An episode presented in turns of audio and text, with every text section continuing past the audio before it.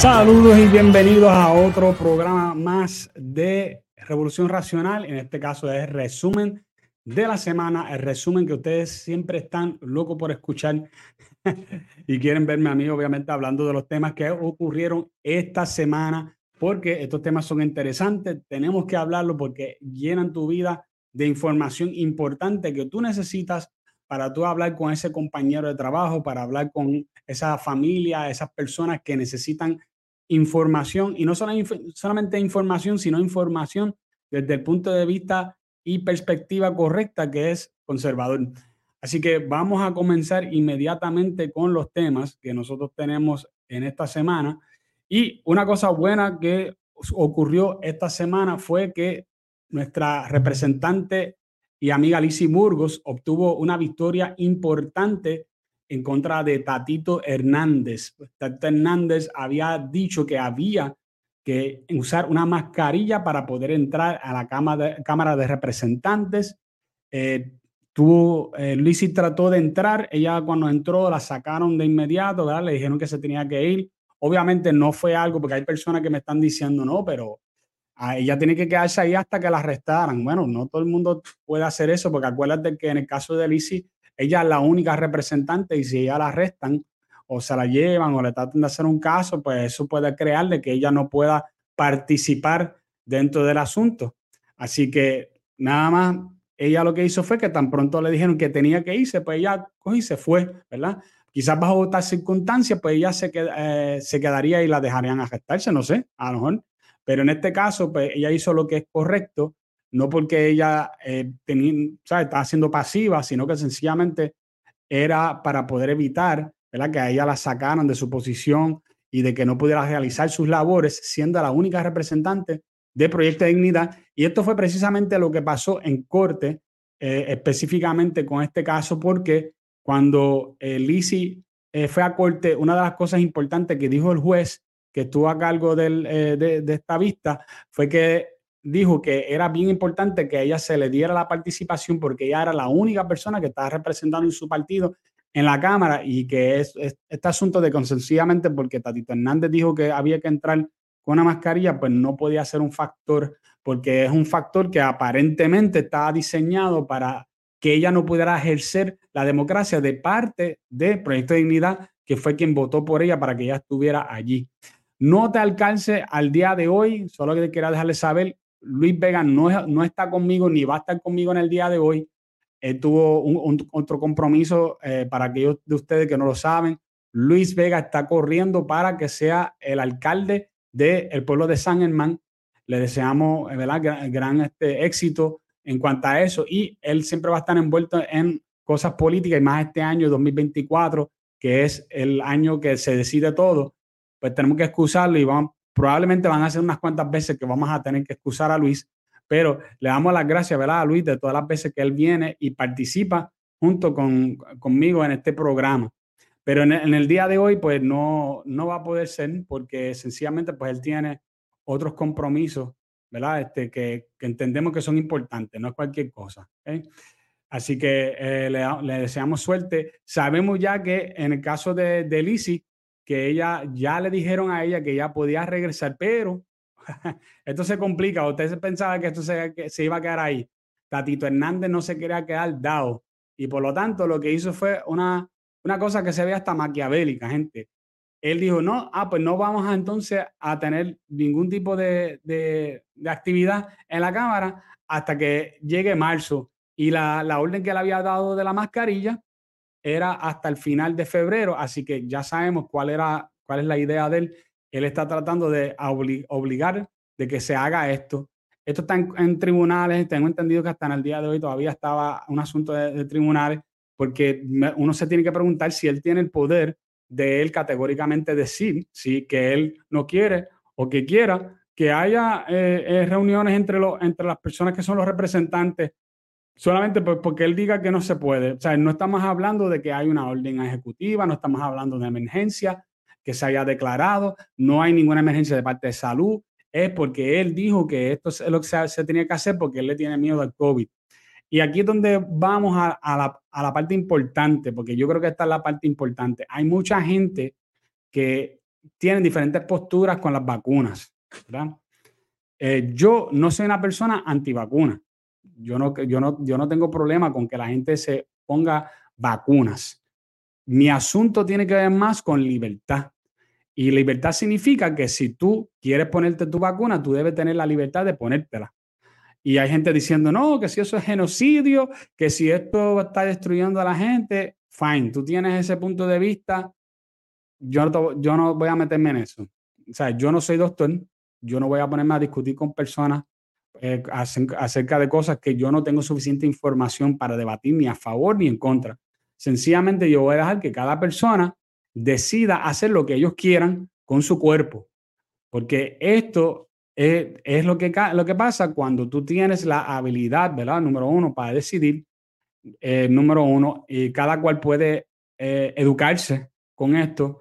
Y número dos, aquí no va a morir nadie que no sea el mismo, la misma persona, la misma persona que está decidiendo ponerse la vacuna o no.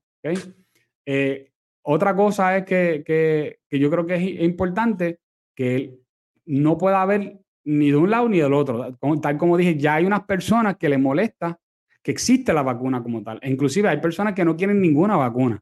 Yo no tengo problema con eso, pero no puedes llegar al punto donde tú digas, nadie se puede poner ninguna vacuna. Igualmente, no puede haber el otro lado donde todo el mundo se tiene que poner la vacuna obligado porque si no tú me infectas a mí y todo esto. Mira, aquí nadie se está muriendo de COVID ya. Eso no está pasando.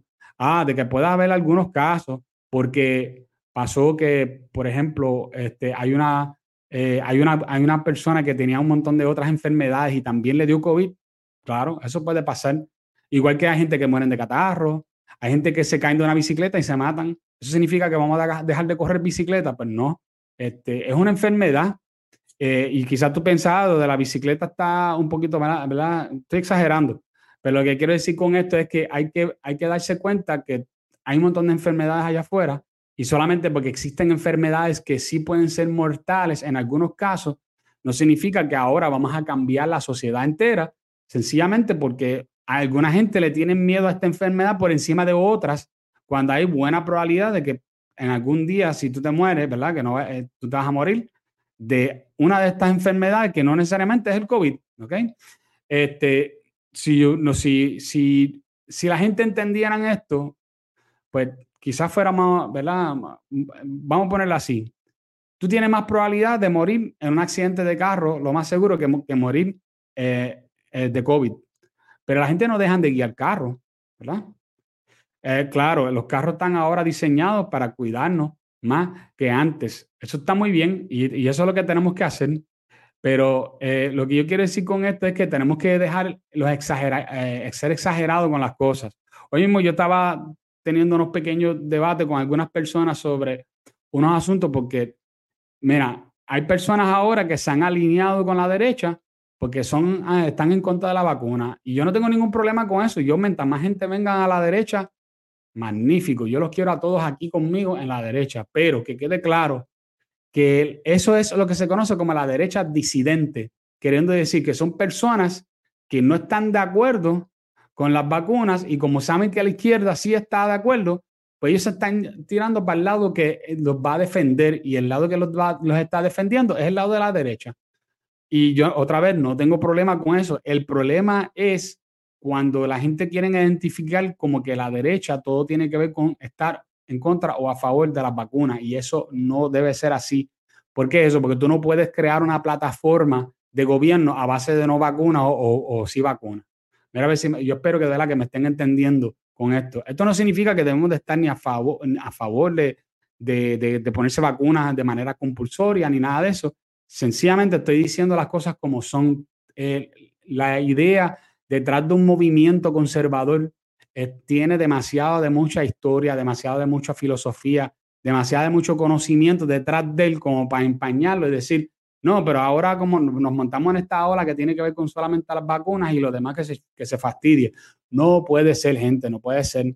Nosotros tenemos que tener un fundamento, nosotros tenemos que tener una forma en que le vamos a decir a la gente, esta es la forma en que vamos a correr el, país. Ah, parte de esa forma es que no vamos a obligar a la gente a que se estén poniendo vacunas. Magnífico. Eso, eso está bien y eso lo tenemos que tener dentro de la plataforma.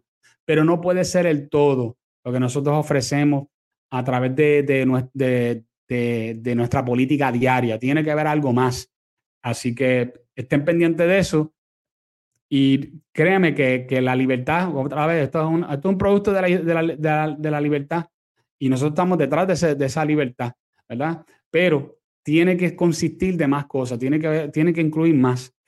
Este, y me dice, por, ahí, por aquí me dice Michel Morales, Cris, este trabajo lo está haciendo Javier Jiménez bien y estoy de acuerdo. He visto mucho a Javier Jiménez eh, hablando por ahí y él está hablando de las cosas que necesita Puerto Rico él no está concentrado en vacunas, no está concentrado solamente en ideología de género, que es otro problema que a veces tenemos como conservadores. Nosotros queremos, hemos creado una filosofía buena en contra de todo lo que tenga que ver con ideología de género. Nosotros tenemos, sabemos que estamos correctos con esto, sabemos que tenemos las la herramientas y a veces las sobreutilizamos, incluyo a veces yo mismo allá adentro en ese, en ese bote, y tenemos que llegar al momento donde decimos, oh, esto está bien, pero hay otras cosas que hay que trabajar. Hay que trabajar con la educación del país, hay que trabajar con los presupuestos, hay que trabajar con cómo vamos a achicar el gobierno, pero no achicarlo demasiado que no funcione.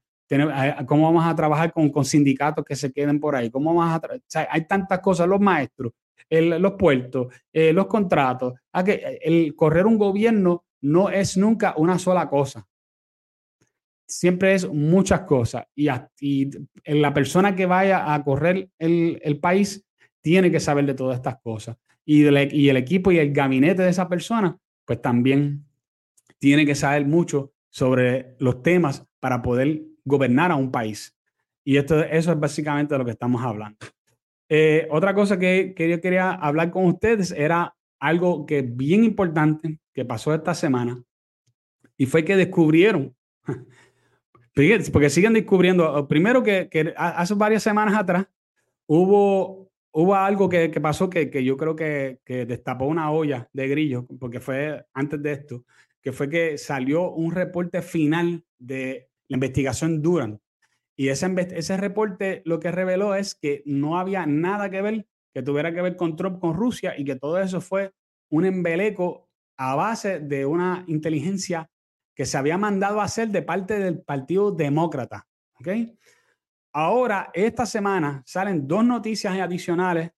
Uno de ellos diciendo que la CIA le había pagado o le había pedido a otras eh, agencias de, inteligencia a través del mundo. Piensa como, por ejemplo, lo israelí con el Mossad o quizás este, eh, este MI5 en, en, Inglaterra, ¿verdad? Todas estas esta eh, organizaciones de inteligencia. Oye, consígame información sobre los aliados de Trump, sobre la gente que lo financian, sobre las personas que van a estar en su gabinete. Esto fue antes de las elecciones del 2016 y fue ilegal, gente, ilegal. Esto fue de parte de la administración de Obama, no fue ni tan siquiera, o sea, lo de Hillary Clinton fue lo que descubrieron con lo que sucedió con la investigación de Durham. Y para que puedan entender, la investigación de Durham reveló que había uno lo que se conoce como el Steele Dossier, y eso era algo que se había mandado a buscar eh, a través de Hillary Clinton, fue la que, la que manejó todo eso, que ellos pagaron, el Partido Demócrata pagó para que se hiciera ese dossier y lo terminaron utilizando para poder encauzar a Trump acerca de todo lo que tuviera que ver con Rusia. Pero esto que estamos descubriendo es un poquito diferente. ¿Por qué yo digo que es diferente? Porque en este caso estamos hablando de la gente que se asociaron con Trump. Y estas personas fueron investigados ilegalmente a, través de la CIA. Pero no solamente eso, también esto fue nuevo hoy, sale este, esta información, porque te digo, eh, se va descubriendo cosas y esto es como, una, como si fuera, como le dicen, una carta de House of Cards, ¿verdad? Que todas las cartas se van cayendo poco a poco. Aquí ahora se descubre también que una, una cosa que habían dicho la CIA, la CIA había dicho en un reporte, si tú lo buscas en Google lo va a encontrar, en ese reporte eh, de la CIA dice que Putin quería que ganara Trump las elecciones. Adivina que eso fue totalmente embuste. Es más, es tan embuste que descubrieron hoy que Putin quería que ganara Hillary, no Trump. a, e, a ese nivel está la cosa. Así que si usted pueda entender, por eso que yo hablo aquí mucho, cuando yo, si usted va a mi página de Facebook, ¿verdad? Alguna gente me están viendo a través de Facebook, otra gente me ven a través de X, eh, otra gente me ven a través de YouTube y me alegro por todo esto, pero en Facebook es donde yo pongo mucha información acerca de cosas que van pasando, porque como uno es por el formato, ¿verdad? Que uno puede escribir largo. Ustedes se van a dar cuenta que yo hablo mucho acerca del problema de las instituciones. En Estados Unidos se ha creado una serie de instituciones que esas instituciones se suponían que fueran instituciones neutrales, que le dieran servicio a no, importar, no importando quién gana las elecciones. La FBI, la CIA, la tesorería, eh, los, eh, los, jueces. Obviamente los jueces siempre son determinados por, eh, por partido, pero se supone que ellos se dejen guiar más que nada por la ley, no por, no por lo que ellos le da la gana este, decir, ¿no? todas las agencias de, de, policía, que si el ejército, todas estas cosas, por eso que ahora mismo, por ejemplo, la administración de Biden está tratando de, de transformar por completo el ejército, porque el ejército siempre ha sido un lugar donde se conglomeran mayormente eh, eh, eh, republicanos y, conservadores. Y ellos los están wokificando, ¿verdad? Están convirtiendo en algo woke. para, ¿Por qué eso? Porque ellos saben que una vez que hagan ese proceso, pues ellos van a, van a tener una lealtad que se debe solamente a ellos. Y esto es precisamente lo que pasó cuando Trump entró en oficina en el 2016. La CIA, la FBI, y todas estas agencias, inmediatamente que él entró, ellos tenían ya como si fuera una especie de plan en contra de él para tratar de hacer la vida imposible. Eh, y una de las cosas que pasó fue que lo, inmediatamente empezaron a decir que él tenía lazos con Rusia y eso destruyó cualquier habilidad que tenía Trump de él, en él por un largo rato, de poder cambiar y poner jefes de, de diferentes agencias del gobierno, de diferentes departamentos y esto destruyó mucha de la habilidad de Trump de hacer ciertos cambios.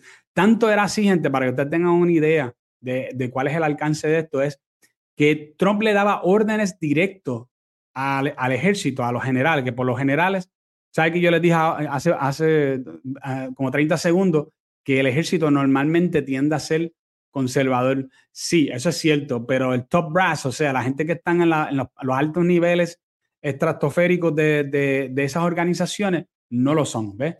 Y él le decía a ellos, mira, yo quiero que hagan esto. Y ellos le decían a él que sí, que lo habían hecho cuando era mentira. ¿Tú sabes lo que es eso? Yo, hasta el día de hoy yo nunca he escuchado que, que logren, que, lo, que, que engañen al presidente, o sea, que hay un general dentro del, del, de la organización de, de, la milicia. Mira, eso, eso debe ser traición. Eso debe ser traición así de sencillo. O sea, no fue algo que él, que él pidió que estaba fuera de su alcance. No, él no pidió, mira, vayan y, y vamos, empiecen a arrestar, a, arrestar civiles en Estados Unidos. No, no, no. Era, si no me equivoco, era que fuera y sacara una mayor parte de las tropas de Afganistán. Eh, no lo hicieron y adivina lo que pasó, que cuando Biden entró, terminó entonces Biden haciendo y lo que hizo fue un despelote increíble donde murieron gente inocente que no tenían que morir.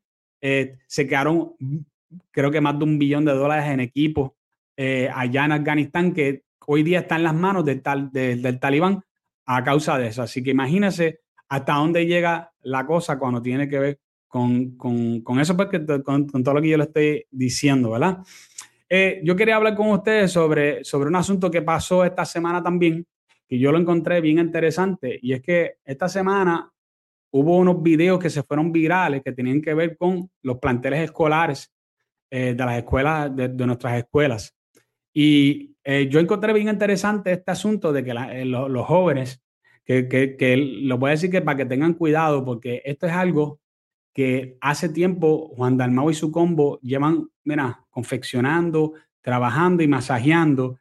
Y nosotros, y nosotros, mira, especialmente a la derecha, mira, callados, o nos quejamos, como quien dice, en Twitter o en diferentes sitios, sitios pero no hacen mucho. Y esto es lo que ha pasado, que, que Juan Dalmau se ha ido de Media Tour por todas las escuelas, ¿verdad? Y MBC también loco metiéndose en las escuelas, porque quieren el voto joven, el voto joven, voto el voto joven. Y lo que ha pasado ahora que se están convirtiendo en pequeños eh, activistas. Entonces, yo no tengo problema con eso si tiene que ver con lo que está pasando ahora. Y, aquí es donde yo quiero hacer una diferencia. El activismo tiene que ser justo. Cuando yo digo que el activismo tiene que ser justo, es, mira, no me vengas a mí con cualquier bobería, a tratar de sacarle punta a cualquier bobería. Eso, pues, especialmente en las manos de un joven que no sabe nada todavía bien acerca de política, eso yo no lo voy a aceptar. Pero estos videos que tienen que ver con planteles escolares destruidos, eh, eh, las condiciones de los salones. Inclusive había uno de la Universidad de Puerto Rico en Mayagüez, eh, donde enseñaron un, un, laboratorio que está horrible, con un montón de cosas, ¿verdad? Todo destruido. Por cierto, hay un argumento bien bueno que tiene que ver con eso y voy, para ahí ahora mismo. El, el, asunto de eso es que eso yo lo respeto. Yo creo que si encuentran planteles escolares que están en esas condiciones, hay que denunciarlo, gente. Y e, esto no tiene que ver, yo, yo, yo creo que es bien importante que no, uno se ponga partidista con, con cosas que deben de ser importantes para todos. ¿Ves? Solamente porque lo dijo el otro lado de la moneda, en este caso a la izquierda, fueron, fueron los que rápido le dieron apoyo a estos videos pues hay gente de la derecha, que yo los he visto mayormente de, eh, de la administración prevaleciente, dándole poca importancia o diciendo que esos son escuelas cerradas, algunas veces cuando no está cerrado nada, ¿verdad? Eh, y cosas como esta. Y mira, nosotros no podemos ser así. O sea, yo, yo pienso que si el plantel escolar está mal, ¿por qué? Si el Departamento de Educación es el que más dinero recibe de todos los departamentos del gobierno. No hay ninguno que se le pega al Departamento de Educación. Pero yo sé por qué, ¿eh? Y aquí vamos a, descubrirle también la jugadita a Juan Dalmau y su combo, que se pasan usando estos videos como si fueran un arma y no se dan cuenta que esta arma también le puede disparar a ellos. Y la, eh, la razón es bien sencilla. El Departamento de Educación es está demasiado burocrático. Yo estoy hablando, ¿y qué yo quiero decir con burocrático? ¿verdad? Porque cuando, a veces cuando pensamos en burocracia, pensamos más que en procedimientos, pero esos procedimientos suceden porque hay capas y capas y capas de gerencias y asistentes y departamentos. Eh, no sé si me estoy eh, comunicando efectivamente, pero para que usted pueda entender que todos esos layers que le añaden uno, una cosa encima de la otra hace que cuando ellos necesitan solicitar fondos o hay que arreglar una escuela, tiene que pasar por tantas cosas que en lo que llega a eso pasa mucho tiempo y ya los estudiantes llevan mucho tiempo en esos salones, todo sucio, todo mugroso, todo fastidiado, sin aire acondicionado, y que no debe de estar sucediendo porque nosotros recibimos más dinero para el Departamento de Educación que, que, algunos países, yo creo, este, tienen, eh, reciben dinero total. Eh, eh, es, ridículo la cantidad de dinero.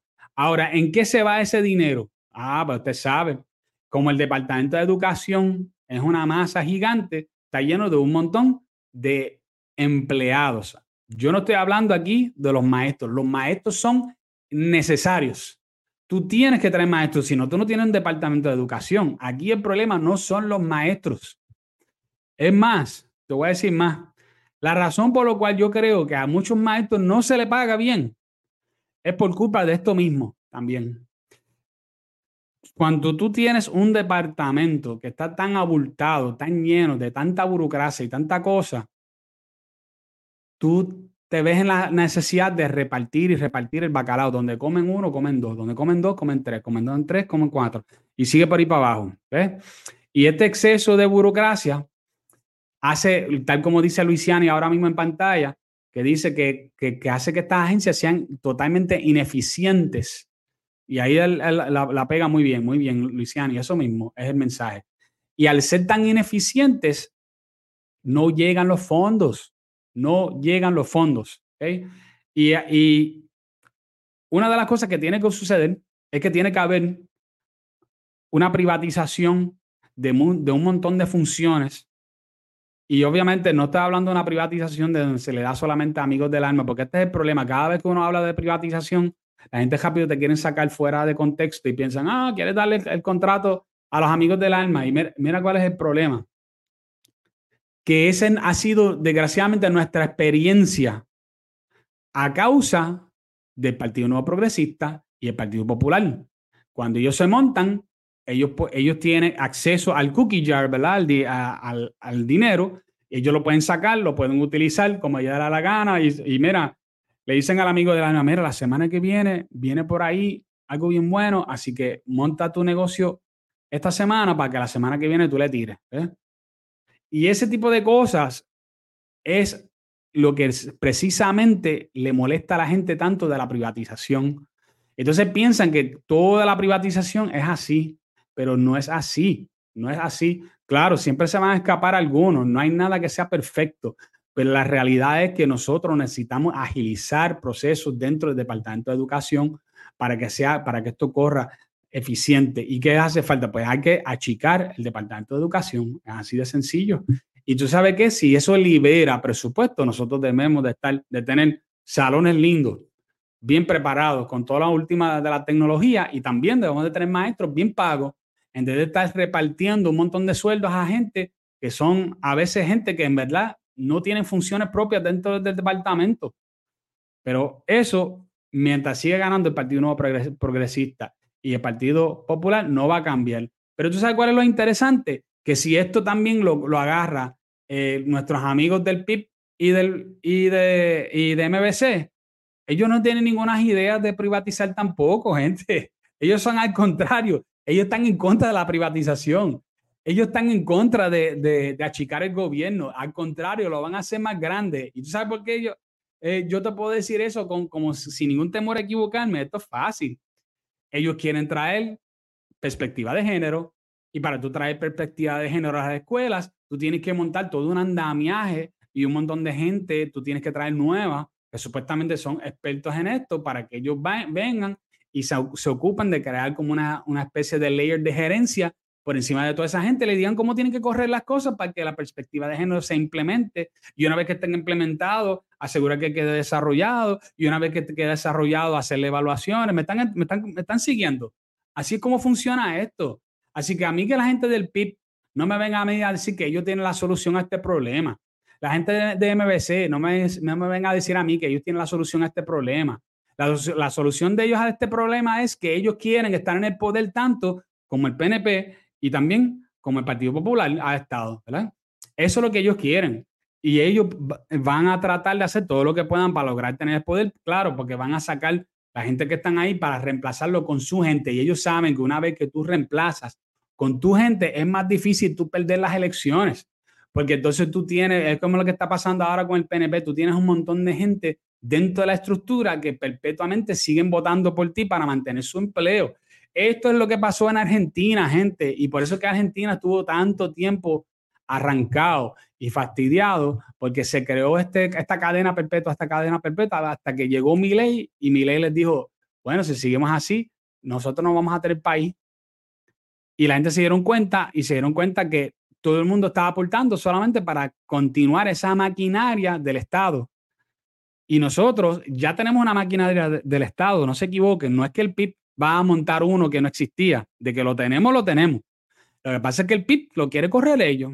Eso es así de sencillo. Ah, tú, ah, me podrás decir, PD también quiere correr esa maquinaria, cierto, pero PD es el único que ha dicho, estamos dispuestos a achicarlo.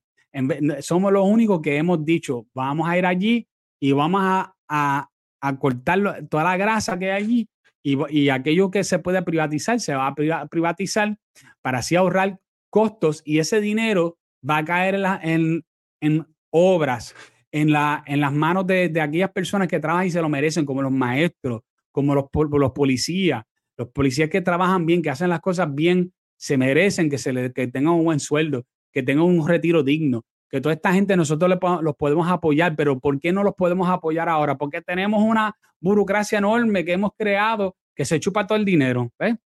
Y eso es, ¿verdad? Diciendo, yendo al grano del asunto, eso es precisamente lo que está pasando.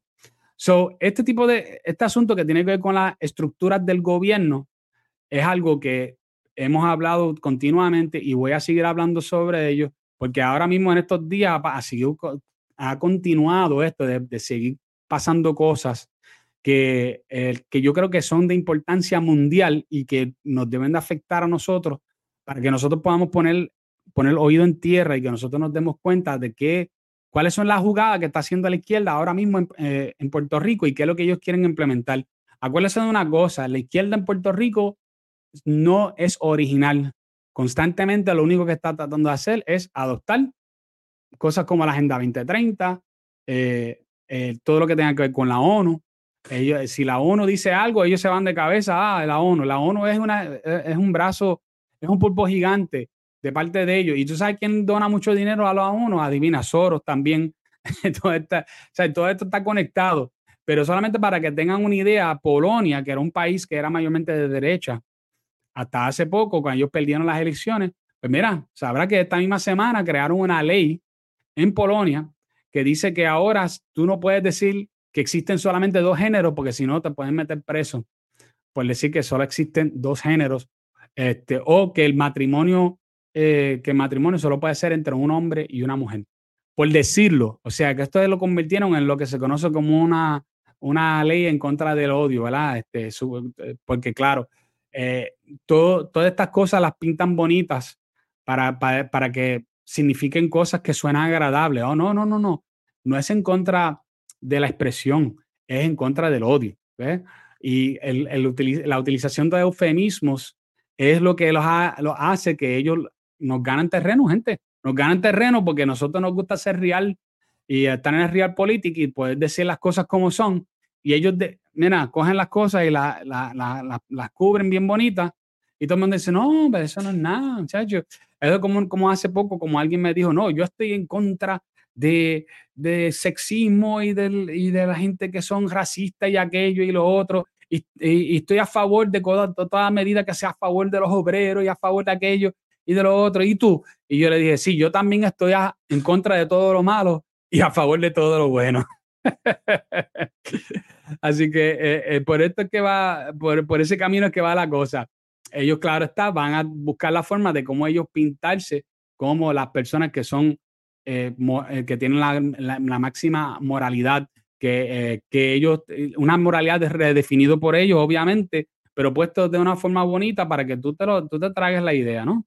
Así que tengan mucho cuidado con eso. Lo que pasó en Polonia, importante. También en Canadá, eso fue la semana pasada, yo creo que yo lo posteé, el, por lo menos yo sé que lo posteé también en, Twitter. Hay una, una, conversación donde hay una persona que está hablando en el Parlamento, si no me equivoco, eh, eh, de, de, Canadá. Yo, acuérdate que yo siempre les digo a ustedes, por donde va Canadá, nosotros y Estados Unidos también va por ese mismo camino. Canadá lo que pasa es que está adelantado eh, a, lo que a, lo que nosotros vamos a hacer mientras la, izquierda tenga la, habilidad de hacerlo, ellos van por ese camino de Canadá. Y Canadá dijo, no existe tal cosa como derechos parentales, ¿ok? ¿Tú escuchaste eso bien? No existe tal cosa como derechos parentales. O sea que ahora el Estado está diciendo, yo soy el que mando sobre tus hijos, no tú. Slippery slope, gente. Esta es la pendiente resbaladiza y la gente pensaba que eso no existía, que la pendiente resbaladiza era un mito. Cojan ahí, a ver si es un mito. No es un mito. Ya lo estamos viendo en otros países, pero después no, no venga, pues si usted sigue votando por la izquierda, o sigue votando por, pues, porque la izquierda es el Partido Popular, el Partido Independentista y MBC, y el, eh, y el PNP para un montón de cosas tú sigues votando por esa gente, no se sorprenda cuando tú veas que implementan perspectiva de género, que quieren quitar, eh, que quieren implementar Paris Patria, que es lo que, de que quitarle el derecho a los padres, que solo se debe usar en casos de emergencia y abuso. Pero ellos lo quieren redefinir, obviamente, para traer su agenda. Y tú puedes estar seguro, seguro que seguro, que la, la, la que está eh, de presidenta ahora mismo en el, en el Supremo que es la que ha implementado todo lo que tenga que ver con ideología de género, en todo lo que tenga que ver con, con, los jueces, ella definitivamente ya está montada ya ahí con esa idea. Entonces, te lo, estoy 100% seguro. Una mujer que no está cualificada para estar allí, sencillamente porque la puso Alejandro García Padilla allí. Así que cautela con lo que, con lo que nosotros estamos, estamos viviendo y lo que nosotros estamos viendo. ¿okay? Salió esta, esta semana un artículo en, en la, la revista, o. El periódico Metro, hablando sobre la nueva derecha. Eh, aquellos que leen mi, lo que yo, el material que yo pongo en Facebook y en Twitter, en Twitter yo puse, eh, hizo un, uh, ¿cómo le dicen a eso? Un, un, hilo, ¿verdad? Hizo un hilo. Y yo describí algunas, todas las, cogí, ¿verdad? Pedacito a, pedacito y, y, puse una crítica de cada cosa que ella escribió. Esto es una socióloga de la Universidad de Puerto Rico que ella, ella, ella hizo un artículo mucho más largo en una revista que casi nadie lee, que, es, que tiene que ver con, es un artista académico de esto, donde ella lo hace tipo estudios de, con citas y todo, donde ella saca su información. El problema es que no va a la fuente. Y por eso es que yo, yo encontré tantos errores en lo que ella escribió. Ella utilizó un montón de fuentes que no son de derecha para decir que es la nueva derecha. Mira qué cosa. Es como tú, es como tú decir, yo voy a, eh, tiene la opción de ir a la luna o tiene la opción de ir donde unas personas que odian la luna. Pero ellos escribieron unos libros y tú puedes leer los libros que ellos escribieron acerca de lo mucho que ellos odian la luna. Y esto fue exactamente lo que pasó con esta señora. Eh, esto, a esto es lo que nosotros estamos enfrentando cuando tiene que ver con el rol académico. Esta, señora es una señora académica, ella se llama Luz, del Alba. Ella escribe este artículo, por cierto, el, artículo eh, el del que sale en Metro es solamente como un, un, pedacito comparado al que ella escribió, que es sobre cerca de 800 palabras. Yo leí el grande, yo leí el de 800 palabras. Eh, lo hice para que tú no lo tengas que leer. ¿Ok? Y, el, y aquí el problema es que, que ella asume muchas cosas, y escribe cosas que, que no son ciertas, pero yo no le voy a dar toda la información de lo que pasó, solamente le voy a decir una buena noticia. La semana que viene, el próximo miércoles, yo invité a, a Beto Arroyo, el de Beto Podcast, para que él esté conmigo aquí. Eh, por si acaso, para, para, para aquellos que, no, que no, sabían, Beto y yo hemos ido hablando acerca de hacer unas colaboraciones y eso viene ya mismo, ¿sabes? Eh, así que esto va a ser como quien dice la primera colaboración. Él va a estar en el live conmigo el miércoles. Usted no se lo puede perder, porque ese live nosotros vamos a estar hablando de qué se trata la nueva derecha, de qué, qué es en verdad la nueva derecha, no lo que dice la izquierda que es la nueva derecha. Nosotros que estamos en la nueva derecha, que sabemos qué es la nueva derecha, vamos a decirle a ustedes qué es lo que es la nueva derecha. No escucha a otra gente que odia la nueva derecha o todo lo que venga de la derecha, decir que es lo que es la nueva, la nueva derecha.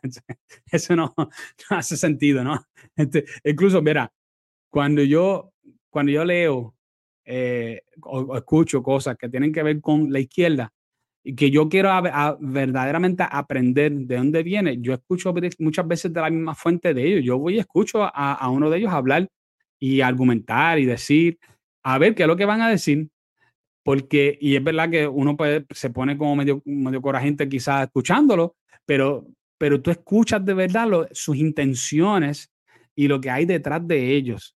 En vez de tú escuchar a alguien que no se lleva con ellos, tratando de descifrar lo que ellos quieren, o gente que estuvieron en ese lado. ¿ve? Ese tipo también de fuentes bien importante. Gente que estuvieron de ese lado. Hay un libro, por ejemplo, excelente este, que se, eh, se, llama Cynical Theories. Eh, y ese libro tiene, eh, fue escrito por, por tres este, liberales. o sea, no son de derecha, son gente que yo diría que eran centroizquierda. Y ellos se dieron cuenta de las locuras que están pasando en todo lo que tenga que ver con las universidades y escriben este libro. Ese libro, por cierto, altamente recomendado, pero se les voy a decir desde ahora, es un libro pesadito, ¿ok? Así que eh, no, no lo lean pensando que va a ser un, que va a ser fácil para que usted se pueda digerir el libro, porque créeme que, que es un poquito fuertecito, es bastante tirando hacia lo académico y tiene muchas cosas que, que eh, filosóficas que tienen que entrar en ello. Pero si quieren aprender, excelente libro, habla acerca de dónde viene la teoría crítica, cómo eso se ha, eh, se ha tragado a las universidades y cómo ya no tiene que ver nada con descubrir la verdad, sino de que ellos avanzar ciertas ideologías. Esto ya nosotros lo sabemos, gente, de hace, mucho tiempo y nosotros venimos hablando sobre esto, que esta gente no son eh, para nada objetivos. Las universidades hace tiempo que no son objetivos. Eh, por eso que hay una crisis también de la crisis de replicación. Para aquellas personas que quieran, que quieran buscar eso, mira, pueden hacer un search, este, pueden buscarlo en, eh, en Google, eh, crisis de replicación, y ahí te explica cómo es que, por ejemplo, todas las ciencias sociales tienen un problema serio de que no pueden replicar lo que hicieron. ¿Y qué significa replicar? Pues que yo hago un experimento y después otra persona hace el experimento utilizando exactamente las mismas métricas que yo utilicé y no le da el mismo resultado. Y, ese, eh, y aquí esto, eso se supone que sea relativamente fácil para hacer, porque si es algo que va a dar un resultado que tú puedas decir, ¿sabe qué? Esto es así. ¿Sabe qué? Yo hice una encuesta, ¿verdad? Eh, para poner un, un ejemplo, y yo le pregunté a la mayor parte de la gente que son PNP si ellos también son estadistas. Y el 95% de ellos me dijeron que son estadistas. ¿Y dónde tú hiciste eso? Ah, pues yo sí, yo lo hice en el área de Arecibo. Ah, pues yo lo voy a hacer, pero en el área de Ponce. Entonces, cuando el tipo lo hace en el área de Ponce, pues le dice, pues, ¿sabes qué? Y me dio el mismo resultado. Y la otra persona le dice, pues yo lo voy a hacer en un Macao. Y en un Macao coge y le da el, mismo resultado. Pues, ah, pues, todo, cada vez que se replica eso, esos resultados, lo que hacen que le dan validez a lo que, lo que se logra en, en el experimento o en, eh, o en el estudio. Pero en el caso de la ciencia social está pasando todo lo contrario. Todo lo contrario. Se le, le preguntan, dicen una cosa, cuando vayan a otra, a otra gente le preguntan a, a, la gente que se supone que le pregunten, ¿verdad? De acuerdo a, a cómo van la, los límites de cada, del experimento o del, o, del estudio, terminan diciéndole otra, otra cosa completamente distinta. So, por eso es que el académico está perdiendo gente, por eso que el, la pelea nuestra pelea como conservadores no es fácil, es una pelea que envuelve todas las instituciones, incluyendo eh, todo lo que tenga que ver con las universidades, todo lo que tenga que ver con hasta las corporaciones, gente. Las corporaciones antes eran los baluartes de pensamiento de derecha, hoy no lo son. A ese punto ha llegado todo lo que tenga que ver con el gobierno, todo lo que tenga que ver con, con, con, la, ah, con los medios, el famoso cuarto poder está en las manos de la izquierda también. Todo lo que tenga que ver con leyes está en el poder de la izquierda también. nada de esto pasó por equivocación. Esto fue algo bien planificado, bien fundamentado. Ellos lo lograron, lo lograron, hicieron, lograron la larga marcha, marcha a través de las instituciones y ahora ellos son los dueños de las instituciones y ahora nos corresponde a nosotros arrebatarse de, de las manos. No podemos conformarnos con nosotros decir, pues hermano, que ellos sigan administrando ahí. No. Si usted quiere ver resultados, tenemos que arrebatárselo a ellos de las manos. ¿Okay? Este, oye, yo quería hablar sobre dos cosas que pasaron en el Super Bowl para ver si terminamos entonces en el día de hoy. Yo sé cuántos de ustedes les gusta el eh, fútbol, pero hay gente que ven el Super Bowl porque lo encuentran bueno. A mí me gusta ver fútbol, pero no te voy a decir que soy fanático de fútbol, sino que mayormente lo veo por el, día del Super Bowl, porque pues no, veo los, juegos regulares en verdad. Lo, voy a ser honesto. Eh, pero el, día del Super Bowl lo encuentro bien emocionante porque el que gana ese juego gana todo, ¿no? Es solamente un juego y el que lo gana, eso ya se acabó. Por eso que se llama el Super Bowl, ¿no? Y ese día tiran un montón de anuncios y cosas que pasan, ¿verdad? Entre las cosas interesantes que pasaron fue que lo primero que pasó, y esto obviamente no es la primera vez que pasa, que si no me equivoco, por lo menos el año, el año pasado lo cantaron también, se cantó lo que se conoce como el himno nacional negro en, esa, eh, en, ese partido. Yo tengo un problema con eso. Eh, y yo sé que, ¿verdad? Yo voy a sacar algo, algo aparte, porque hay gente que va a decir, ah, pero ¿cómo tú puedes estar en contra de eso si en Puerto Rico se cantan dos himnos nacionales? se, cantan el de, el, de, Estados Unidos y el de Puerto Rico. Y espérate un momentito. Puerto Rico todavía no ha resuelto su estatus. So, eso es diferente. Estados Unidos no se supone que tenga ese problema. ¿Para qué va a tener dos himnos nacionales? Solo debe haber uno. Una bandera, un himno nacional para cubrir a todo el mundo. Se acabó. Y eso debe ser, no es solamente de Estados Unidos, cualquier país en el mundo debe tener solamente uno. Y ese cobija a todos los ciudadanos. Ya, se acabó. ¿Ok? ¿Qué es lo que sucede? Al haber dos, tú estás provocando división inmediatamente. Ah, ese es el mío. Ese es el que me emociona. Ese es el que me hace poner la mano aquí. Eh, por ese sí yo me paro. ¿Ves? Este, no voy a, no voy a quedarme, yo no me quedo, yo no me quedo sentado ante este. Para el otro sí yo, para el otro yo pongo la jodilla, como estaban haciendo, que estaban poniendo una jodilla en el piso. Para el otro yo pongo una jodilla, pero para este, pero para este, para este me paro. ¿Ves, ¿Ves lo que quiero decir? Y este tipo de actitud, donde tú tienes este tipo de división, porque, eh, porque acuérdate, todo lo que tenga que ver con diversidad, equidad inclusión es una estrategia de división, gente. Eso es lo que es. Es una estrategia de dividir a un país. Y lo estamos viendo frente a nuestros ojos. Lo estamos viendo y lo estamos viviendo. ¿Qué es lo que tiene que pasar? Yo creo que cualquier persona conservadora que se monte, sea Trump o alguien, si, lo, si él lo logra, necesitan darse cuenta que ahí están pasando un montón de cosas dentro del país que está dividiendo el país. Y ya he escuchado a gente, gente seria, gente seria, eh, que están diciendo, hay una buena probabilidad que si pasa algo con Trump en estas próximas elecciones, donde a él lo tratan de descualificar, que puede provocar una guerra civil dentro de Estados Unidos. Una guerra civil. Márcalo por ahí, lo estoy diciendo. Esto es una posibilidad. Yo sé que muchos de ustedes van a decir, no, eso no es posible. El ejército, sí, el ejército de Estados Unidos es poderoso, pero usted tiene que entender una cosa, dentro de una guerra civil no se empiezan a lanzar cohetes de, largo alcance entre un, entre un lado y el otro, porque acuérdate que todo el mundo vive mezclado. Tú no, ningún, el ejército no va a salir cogiendo y va a empezar a, tirar bombas en áreas y destruir áreas enteras solamente porque ahí están los conservadores, ¡buah! Ya, ya los acabamos, le tiramos un montón de bombas encima. esto es mucho más complicado que eso. Eh, obviamente nosotros, nadie debe desear estas cosas, pero estos son el tipo de cosas que provoca eh, división y la división lo que se ve es cada vez mayor, mayor, mayor, mayor. Esa es mi opinión en cuanto a eso. Finalmente, quería hablar también, también sobre otra, eh, un, anuncio que salió en el Super Bowl que yo lo encontré eh, horrible, en verdad. El anuncio estuvo horrible. Déjame ver si yo lo puedo encontrar aquí para ponérselo a ustedes. Porque este anuncio de verdad que, cuando yo lo vi, yo estaba como que, ¿cómo es posible que este anuncio lo tiraron? El problema es que el anuncio es subversivo porque el anuncio está diseñado como para que tú pienses que está bien lo que están enseñando, pero a la misma vez no, no está para nada bien. Déjame ver si yo lo encuentro aquí. Yo creo que lo voy a encontrar por aquí en algún lado. Eh, pues mira, se me escapó.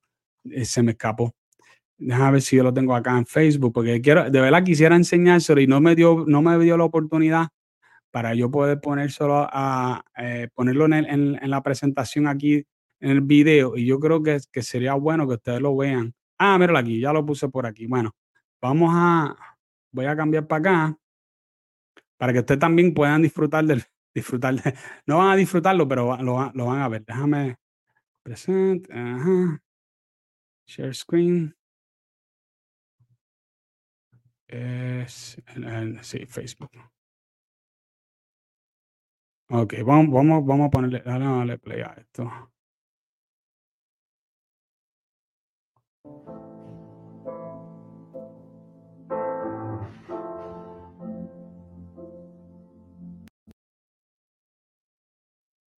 Oh, okay.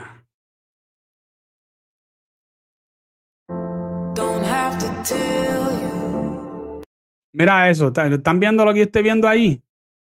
¿Están viendo eso? Lo voy para adelante para que no, para, y lo hablamos ya mismo, pero mira eso, lo que dice ahí.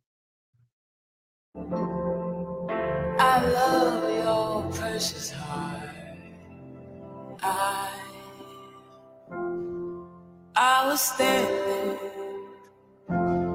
you were there. Two worlds collided,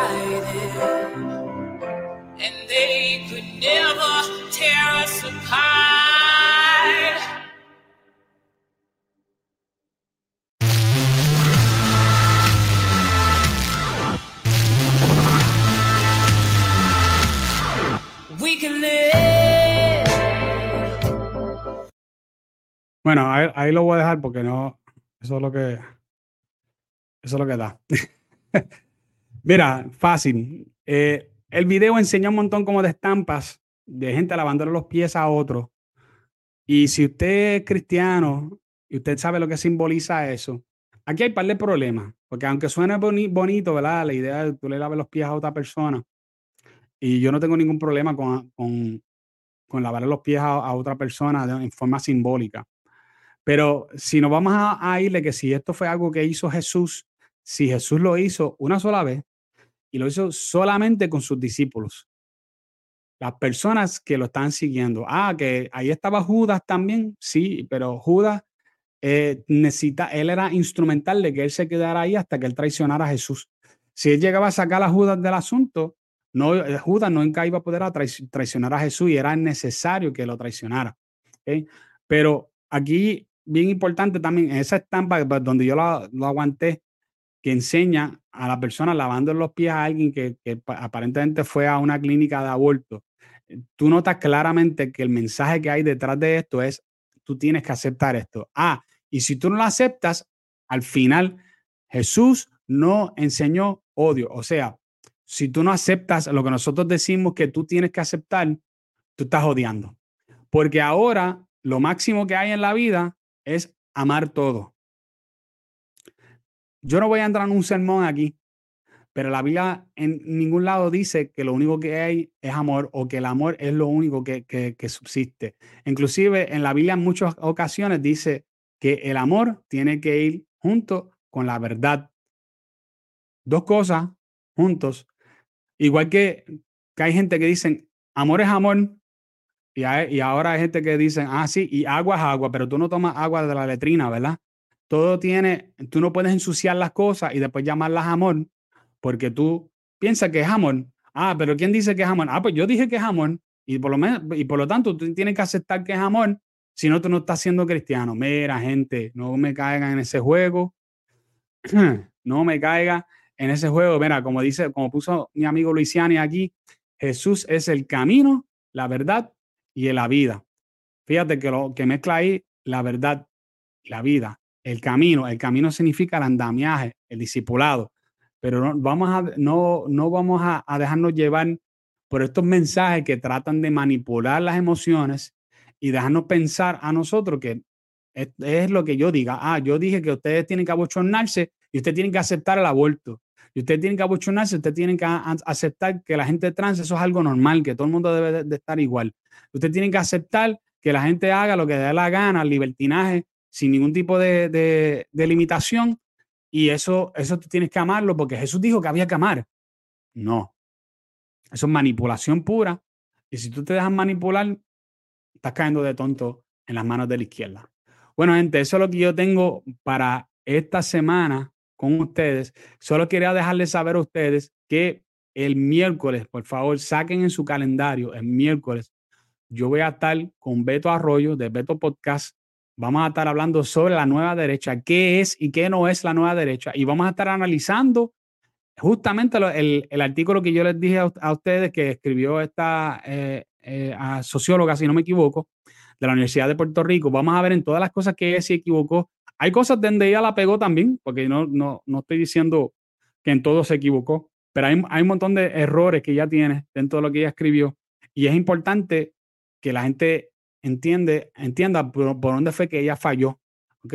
Y así nosotros podemos dejar claro de qué se trata el movimiento de la, eh, de la nueva derecha. Eh, y voy a estar sacando eh, este podcast con, con, el favor de Dios entre mañana y el domingo estamos tratando de sacar rapidito, lo, más, rápido, lo más rápido posible. Así que no me pierdan el pie ni la pisada con eso, porque eso va. Eh, estamos tratando de sacarlo rápido para que ustedes puedan escuchar todos los podcasts y los puedan disfrutar en audio. Gente, eh, nos veremos el, el próximo miércoles y quiero un montón.